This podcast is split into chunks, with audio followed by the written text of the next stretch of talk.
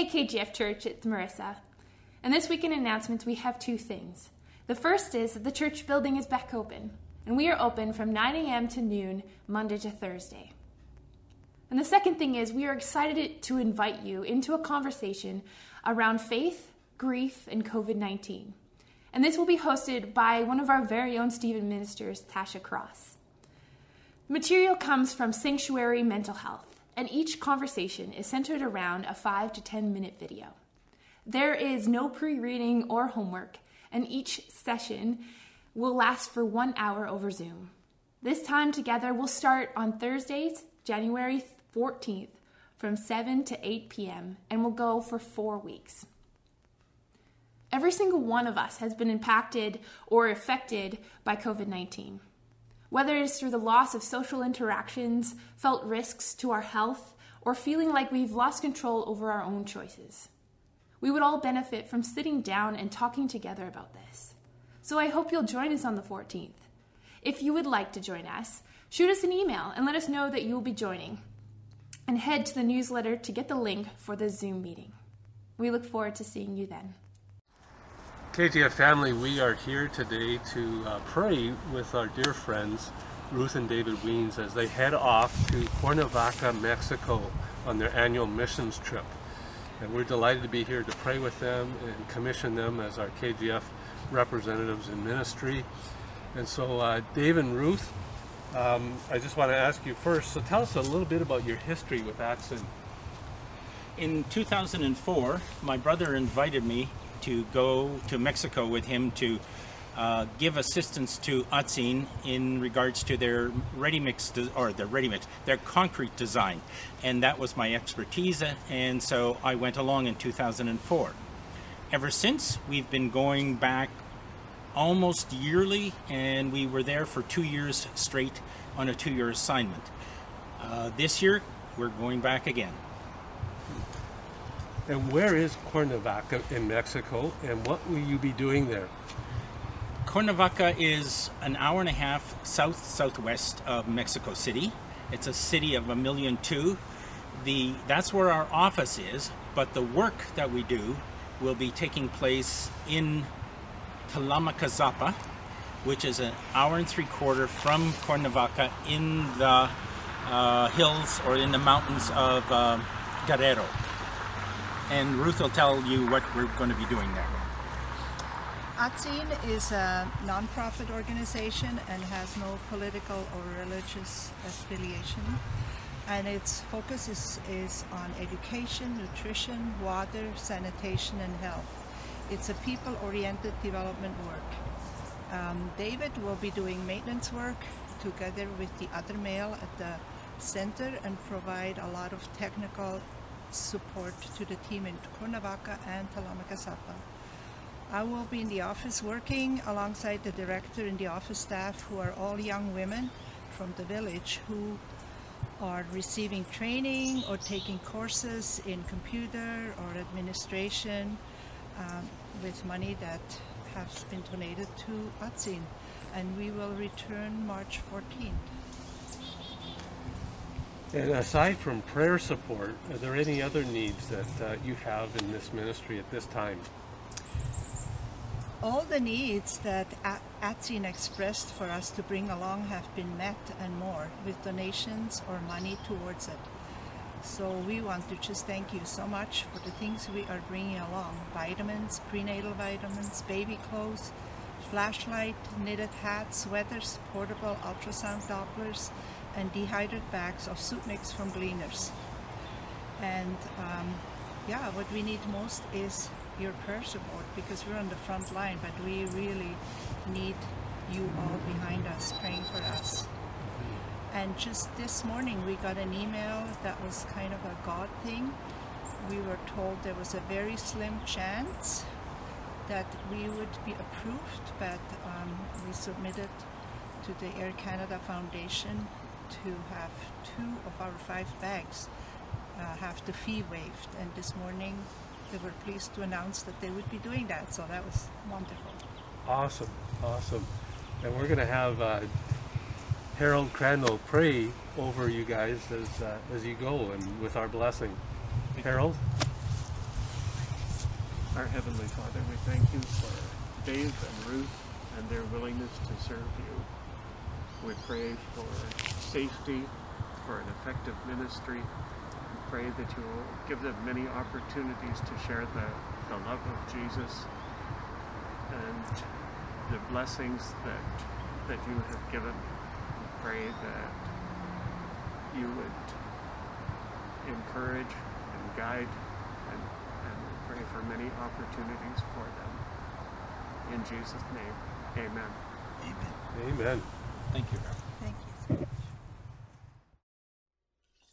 Good morning, everybody. We're out here where I have planted some garlic way in underneath here. Kids, I don't know if you can see it, but a few weeks ago I planted some garlic bulbs in here and I'm going to dig in, but I you know what? I still can't see anything growing. It's just buried underneath the snow. And I wonder we want some garlicky feasts next year, next summer. But we gotta wait for the garlic to grow, and I wonder how does a garlic bulb grow? It lays in here, buried, almost like it's dead, for months, and then slowly it will grow, and by next summer we'll have lots of garlic. Kids, here's what I'd love for you to do today. Maybe after the service, or maybe even during, if your parents are prepared, is get some dirt, find a seed, plant a seed, and watch what happens over the next number of weeks. In the middle of winter, a chance to see something grow. And this has to do with our sermon this morning. All right, so hey, let's head inside and jump into God's Word together.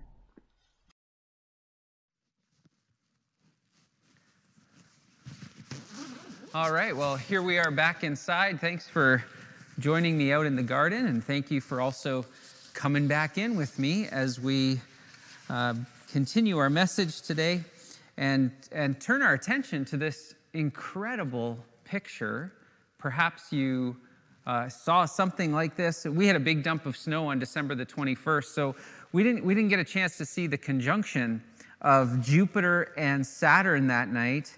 And it's too bad because the last time it happened was March the 4th, 1226. Not sure who was around to record it, but anyway, it was way back then. And so we have to enjoy the pictures. This one was taken in eastern Spain. It's pretty impre- incredible uh, because of how rare and how bright this great conjunction was. It had a nickname. Do you remember what the nickname of this was? It was the Christmas star. Really fitting that it happened so close to Christmas this time. Was this the type of celestial event that the Magi saw? I don't know. Maybe it was. Um, just this past Wednesday, January the 6th, was one of the three great annual Christian celebrations. Did you celebrate it? It was Epiphany, the celebration of the Magi arriving to see the child Jesus as recorded in Matthew chapter 2.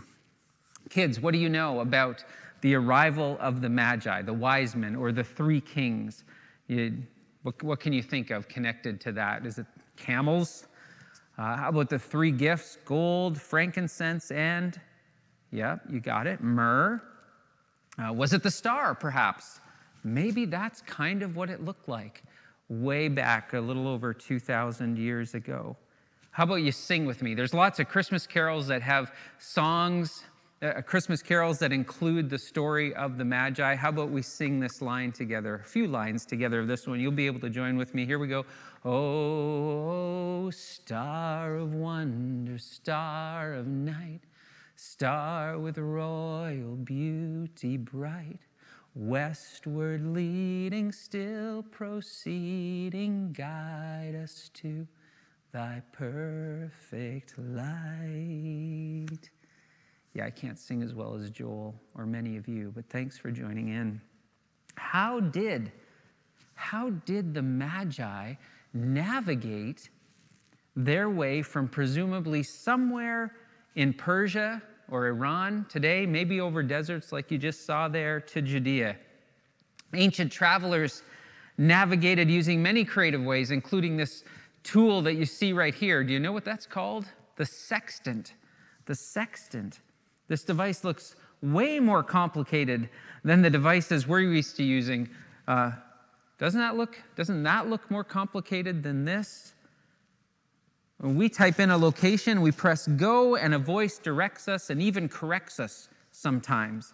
My phone, if I search actually right now, if I search right now on my maps, my phone tells me it is 10,602 kilometers to Bethlehem. And when I hit go on the directions, it tells me there's no directions available. Now, well, that's the way it is. Can you read a road map? Hmm. Those old things, some of you might even have paper road maps. Kids, come over here with me. I want to show you something because here's what I would love for you to draw today. Hopefully, you have some paper and crayons, but I would love for you to draw a road map. You can make it into a bit of a maze. I've created my own here. We've got, uh, and, and what I'd like you to do is have a cross representing Jesus up in one corner and you down there. Now, that's me wearing the Toronto Maple Leafs jersey because it's almost NHL hockey season. So I look really happy, but probably as a Leaf fan, in a few months, I won't be. So I have to draw myself that way now.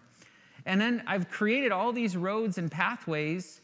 And here's what I'd like you to do I'd like you to do similarly build a, build a maze of roads, a road map that gets from you to Jesus.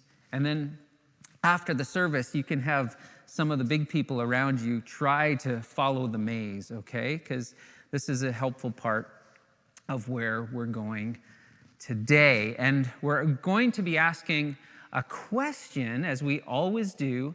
The question for today that we're heading toward is What do I need to die to in order to become more fully alive as a follower of Jesus? What do I need to die to in order to become more fully alive as a follower of Jesus.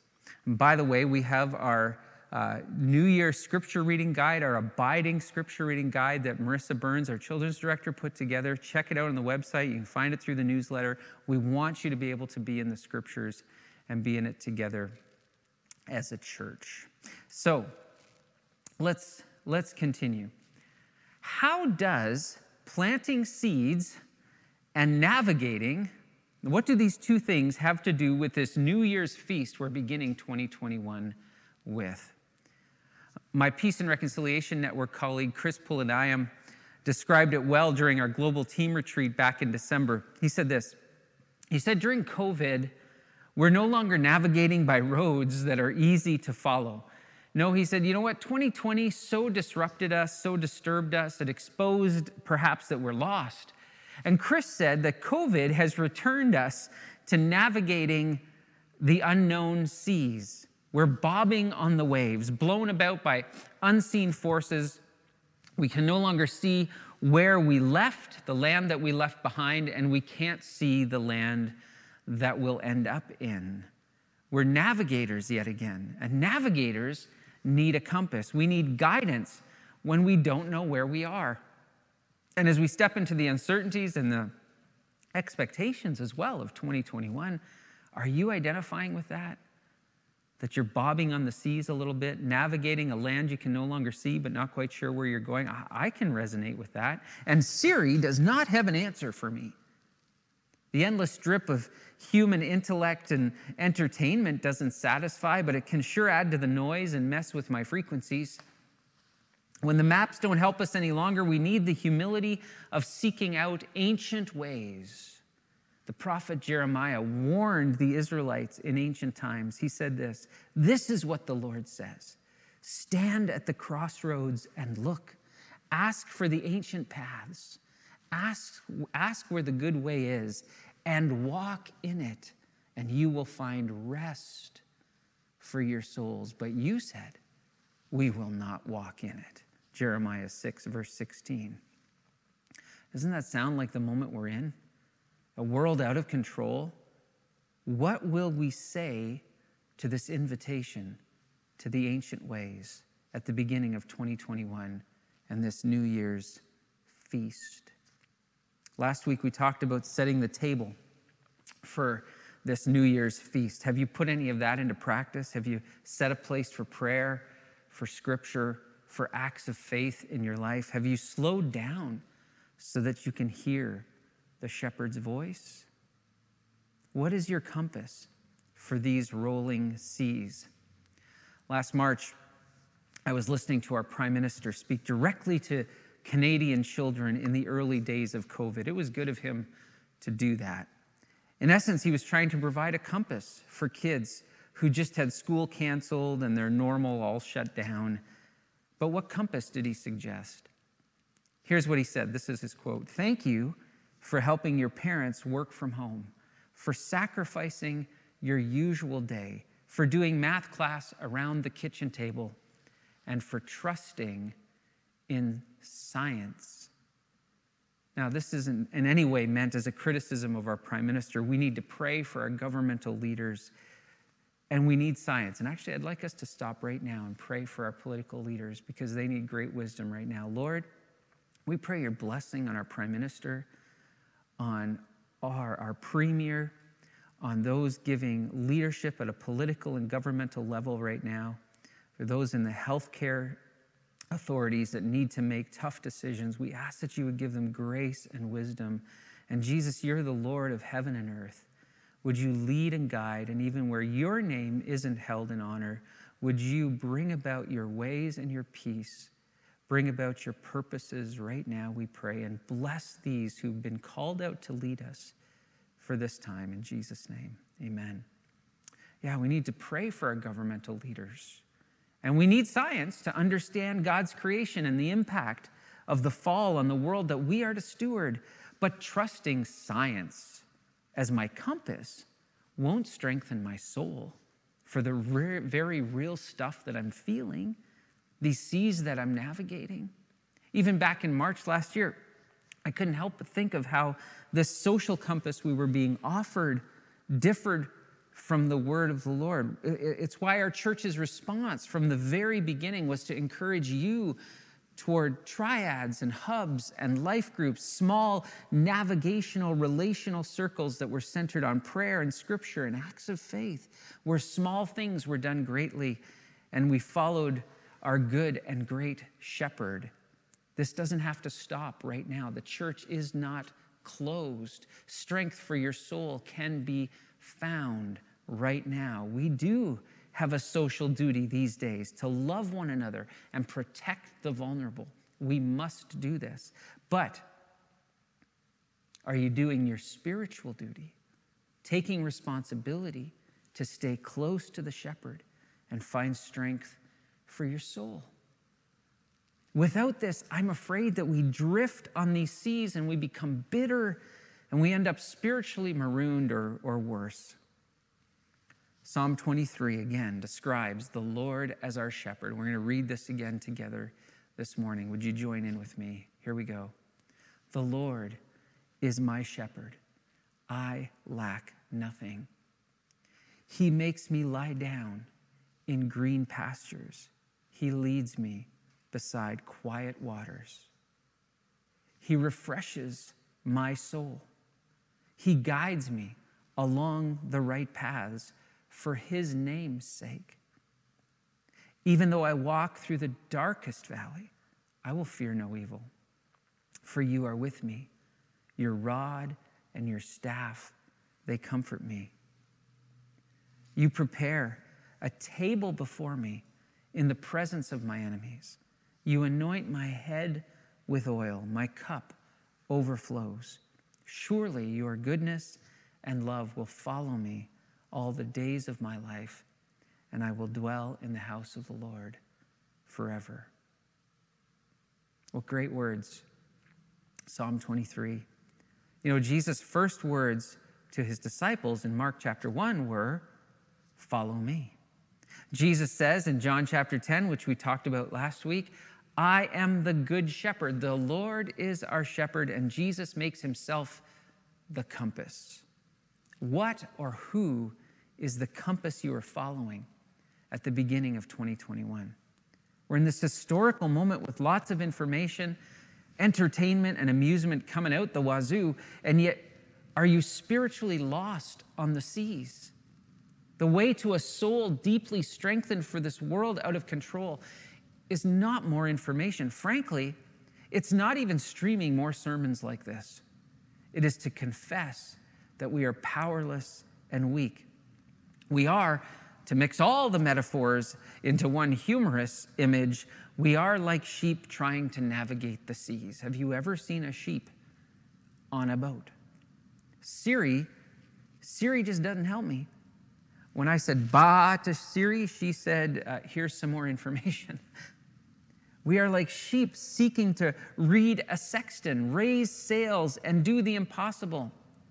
We, but we are human beings in this real world made in the image of God, and we need our God to guide us. Who are you following? Is it time to receive the gift of following? The way forward, strength for a world out of control, is the humility and the weakness of sheep to know our shepherd and to even know how to follow. So, how does one follow?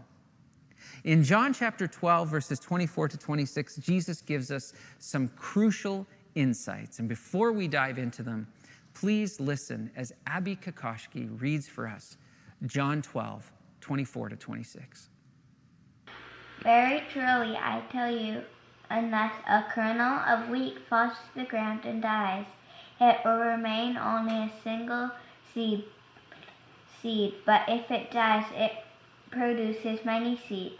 Anyone who loves their life will lose it, while anyone who hates their life in this world will keep it for eternal life. Whoever serves me must follow me. Me, and where I am, my servant also will be. My Father will honor the one who serves me. The context of these words of Jesus is crucial. If you look back at verse 20, you find that there was some Greeks among those who went up to worship at the festival, and these Greeks, these Gentiles, ask to see Jesus. And this is the first time, if you look at verse 23, that Jesus will say, The hour has come. The moment has arrived for the Son of Man to be glorified, for Jesus to step into the fullness of his purpose for coming. A new day has dawned, he says. Jew and Gentile are getting on board, and the ship is sailing. We can be where God is at work and present. We can be where He is. And Jesus is the compass, He is the shepherd. But how do we follow? And even more so, if we hear how we must follow, will we still want to? That's a crucial question. If we hear what He says about how we are to follow, will we still want to? This will expose our souls. Jesus clearly and starkly describes what this following look like, looks like. And Abby read this for us. Verse 26 Whoever serves me must follow me, and where I am, my servant also will be. It's like Jesus is drawing a map, kids like you're working on right now. If we want to be where He is, we must follow Him. Following is the only way. To serve Him is to follow Him. He is the compass. To end up where Jesus is, to be where God is at work, to be in the presence of God and His great strength requires following Him His way. There is no other way. And so, what does He say about following? Well, He says these two things.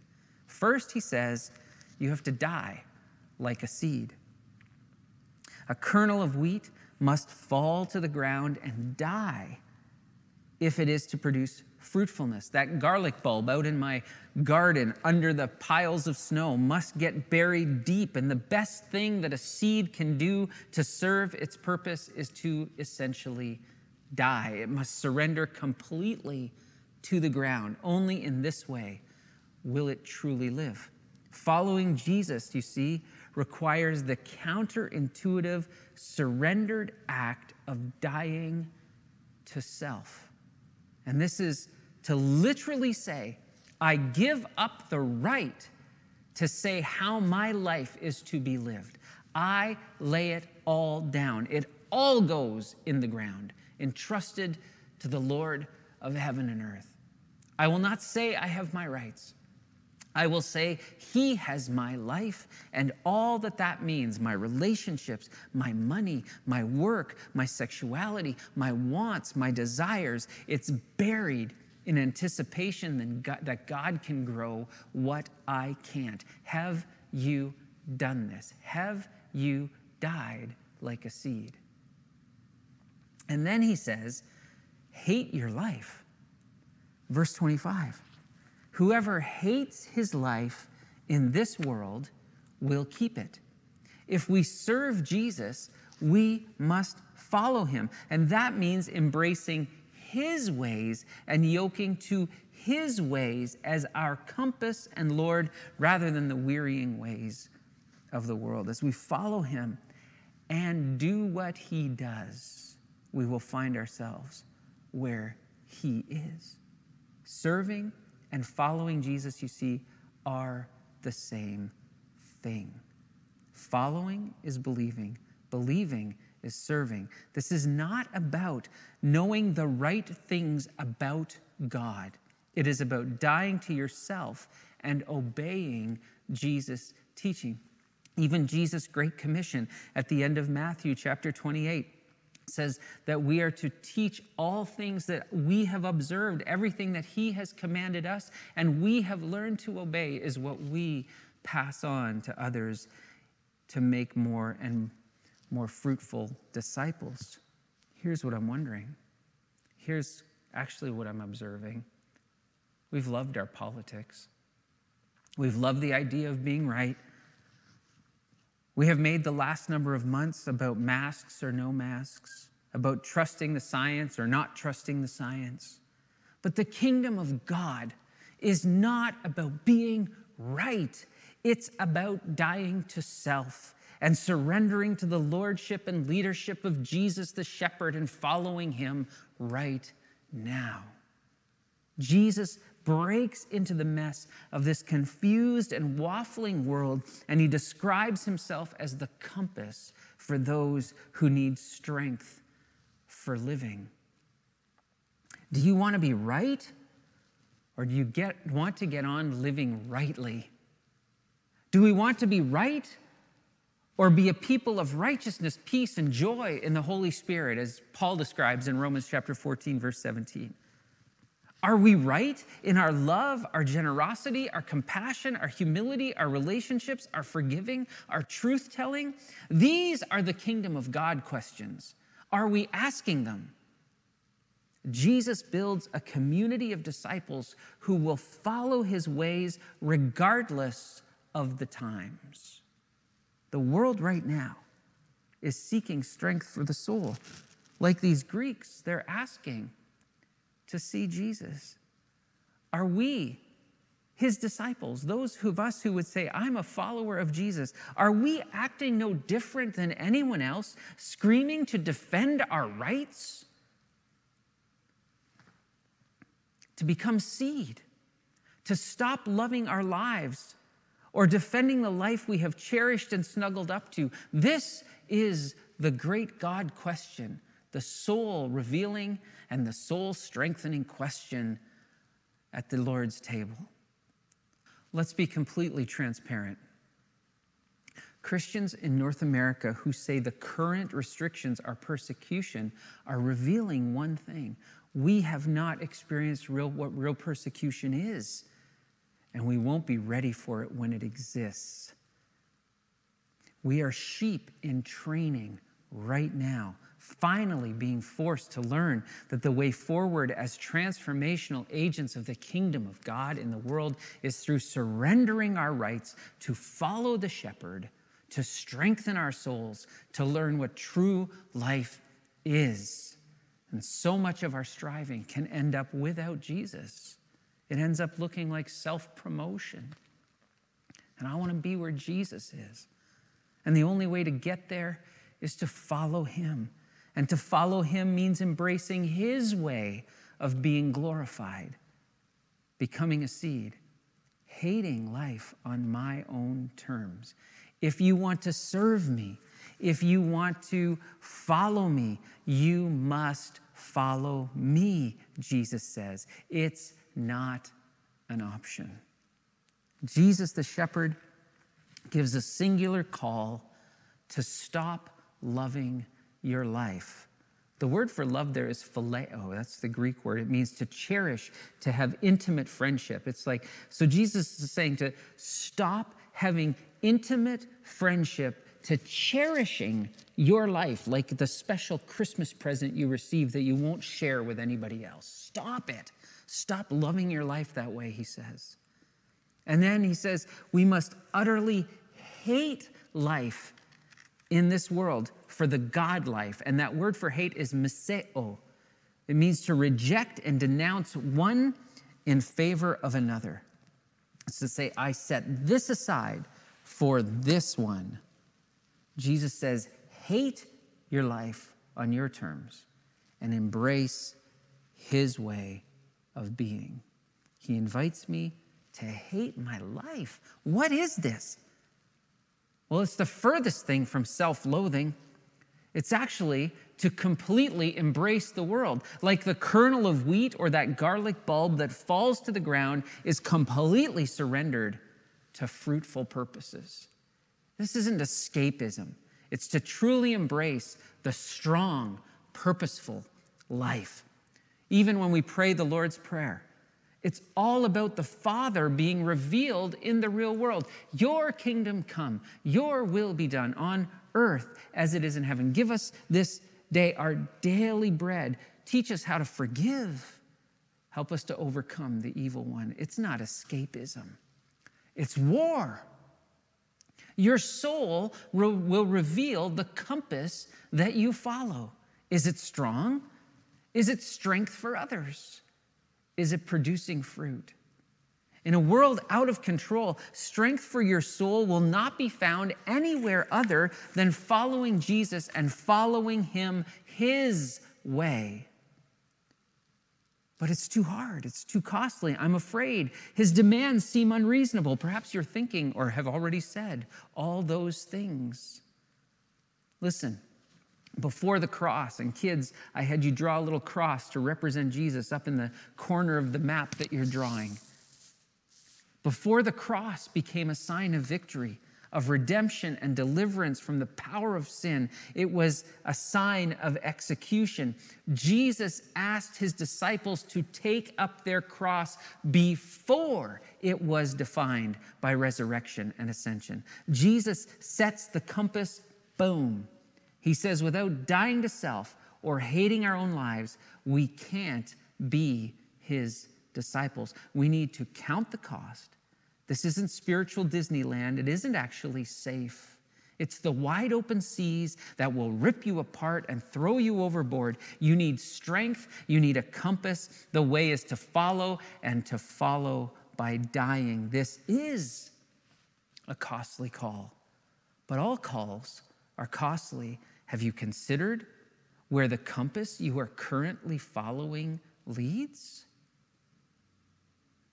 As you begin this year, the king, he spreads a feast. The good shepherd has everything you need.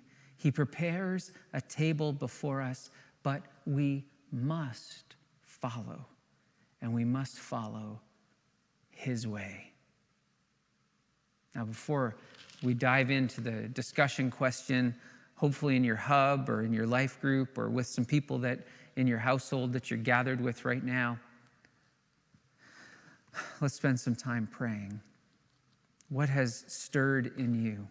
What is your compass? Who is your compass? Are you ready to die to self? Because that's costly. Not painting this in any way other than the way Jesus said it. You must follow him, and you must become a kernel that dies, and you must take up your cross. There you will find life and strength for your soul. Let's pray, friends. God of glory, we worship you. Jesus, you are the light of the world. You shine brightly and you call us to follow you. You are our compass. You are true north. Lord, we confess there can be many things that have battered our souls and maybe still are even today. We may have become bitter and angry. We may have set aside your commands just so that we can figure out how we can be right or how the people we agree with are right or how other people are wrong. Oh God, forgive us. Jesus, we fix our eyes on you. You are the author and the finisher, the perfecter of our faith. We trust you and we decide and discern and we commit right now to lay down our rights, to love and forgive, to speak truth, to walk righteously, to love lavishly, to be generous, to serve this world the way you did. So, Lord, teach us what this means and strengthen our souls. In your mighty name we pray. Amen. Okay, friends. The Lord goes before you to guide you. He's behind you to protect you. He's beside you to be your friend. He is within you by the Holy Spirit to make you able for all things, to strengthen your soul. Follow Him. Here's the question to talk about What do I need to die to in order to become more fully alive as a follower of Jesus? Spend time with that one. Spur each other on. And let's be a church who really knows Jesus and makes him known.